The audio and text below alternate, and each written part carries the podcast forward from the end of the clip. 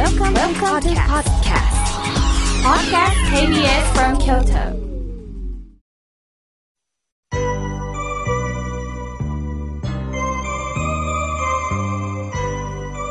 さあ、ここからはたくさんのメッセージをいただきましたので、順に紹介をさせていただきます。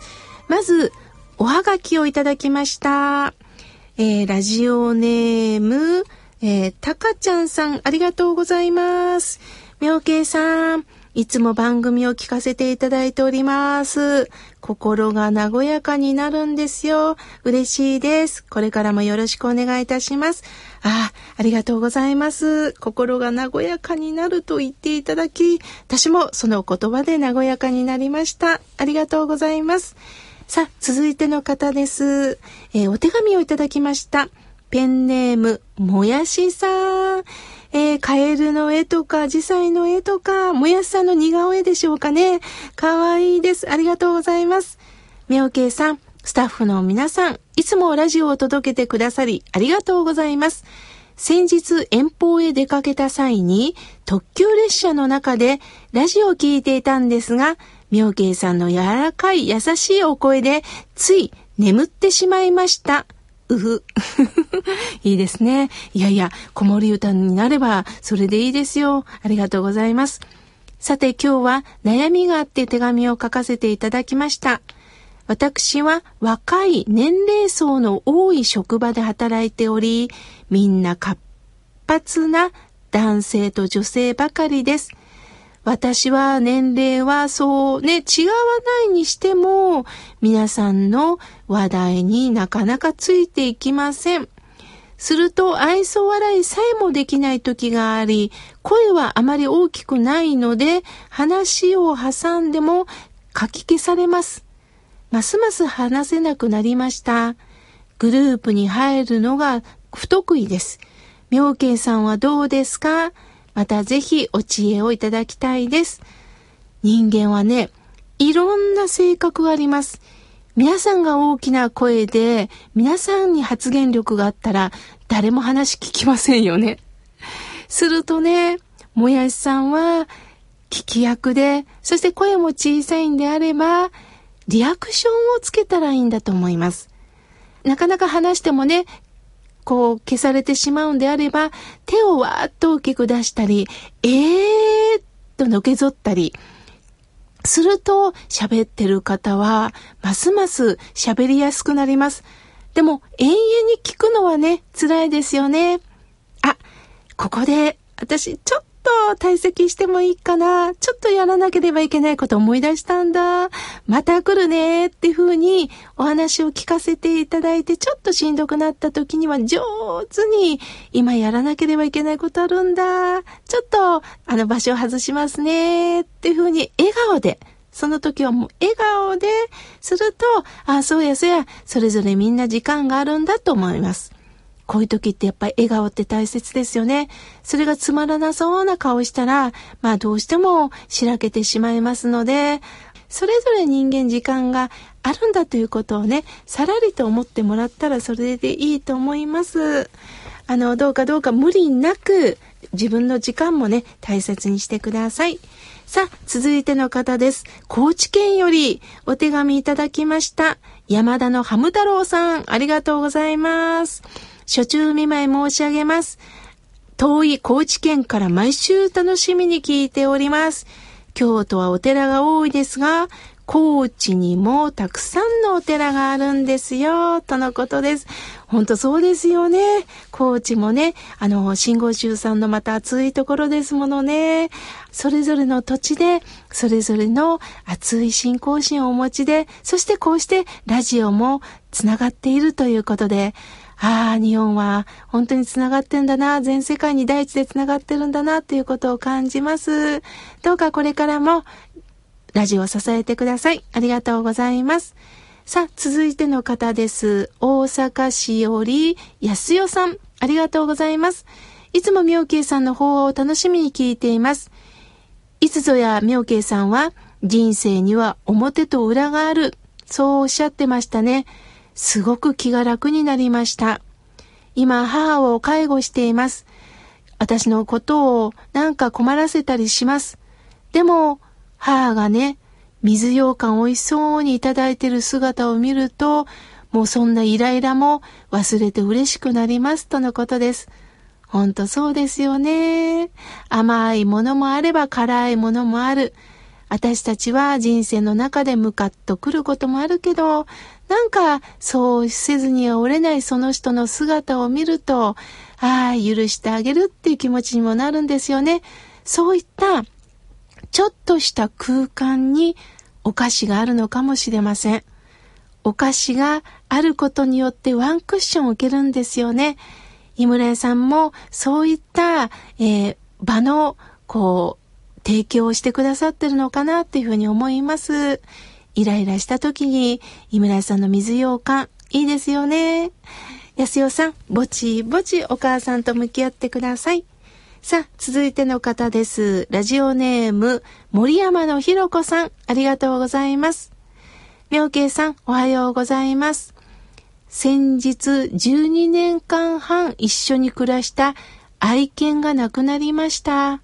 闘病生活をしていました。治療をしても余命宣告を受けた時には、娘と号泣しました。どこが悪いの？と聞いてもわからないまま亡くなりました。たかが犬と思われるかもしれませんが、一緒に過ごしてきたんです。また、生まれ変わったら会おうねと約束をしましたとのことです。いえいえ、たかが犬なんてとんでもない家族です。ファミリーです。そして、ワンちゃんは人間と違ってここが痛い、あそこが痛いって言いませんもんね。だからこそ私たちが耳を傾けて、どうした？と聞いていくことしかできないんですよね。そうでしたか？どれほど寂しかったでしょう？私はね、犬も猫ちゃんも動物を飼ってないんですけど、散歩をしてるあのワンちゃん猫ちゃん見るとね、どれぐらい愛されてるんだろう、かわいいなぁと思って眺めています。まあ、私もね、やっぱりもしも亡くなった時の辛さ考えたらね、また、あの、出張も多いのでね、お世話ができないんですね。そういう無責任なことはできないので、やはり散歩をしてる、あの、ペットを見て可愛いなといつも思っています。どうかどうか、合唱の中で、ワンちゃんと出会ってください。必ずそばにいますよ。必ずお浄土にいますよ。ひろこさん、またお便りくださいね。さあ、続いての方です。えー、伏見区より、あやこさん、ありがとうございます。毎週土曜日8時からは本当に楽しみに聞いてるんですよ。よろしくお願いします。とのことです。ありがとうございます。さあ、続いての方です。西野京より、えー、みやこさんでしょうかね。あの、いただきました。いつも楽しみに朝の法話が待ち遠しいです。一週間の活力になるんですよ。お目にかかれますように、とのことです。ありがとうございます。さあ、続いての方です。えー、信子さん、西京区よりありがとうございます。毎週欠かさず、妙慶さんの法話を聞いております。心が優しくなり、ほっといたします。最近ちょっと心が落ち込んでたんですけれども、妙慶さんの日替わり法話も読むと、本当に安心しました。また、人生後半こう生きなはれ読みました。たくさんもう自分の身に染みることばかりで、心が癒されました。いろんなとこで妙慶さんに出会えます。嬉しいです。とのことです。あ、ありがとうございます。新刊本読んでくださったんですね。ぜひぜひ、またいろんな方に広めていただけたらと思います。さあ、続いての方です。え、純ちゃん、ありがとうございます。妙慶さん、優しい声と話し方にほっとしています。いつも拝聴させていただいております。亡き母からいつもトイレと玄関をきれいにしなさいよ、心が落ち着くよと言われてきました。いろんなことを経験しながら、今ふとこれがしつけだったんだなと思います。しつけとはし続けることなんですね。なるほど。しつけとはし続けることなんですね。なるほどね。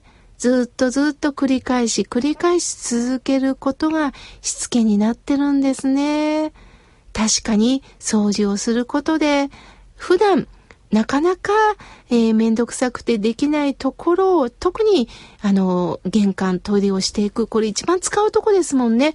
それをお世話になってますという気持ちでさせていただくってことは大切なんですよね。お母さんはいいしつけをくださいました。ありがとうございます。さあ、続いての方です。彦根市より、みつこさん、ありがとうございます。みおけさん、いつもためになるお話、ありがとうございます。人間は一人では生きていけないっておっしゃってましたね。ほんとそうだなと思います。最近私が大切にしている言葉があります。笑顔は最高のお化粧。ほんとそうですね。一生懸命お化粧して、いろいろと顔を作ることもね、それはもちろんテンションが上がるし、あの、一つのマナーでもあるんですが、でもそこに笑顔がなければ台無しですよね。笑顔は最高のお化粧。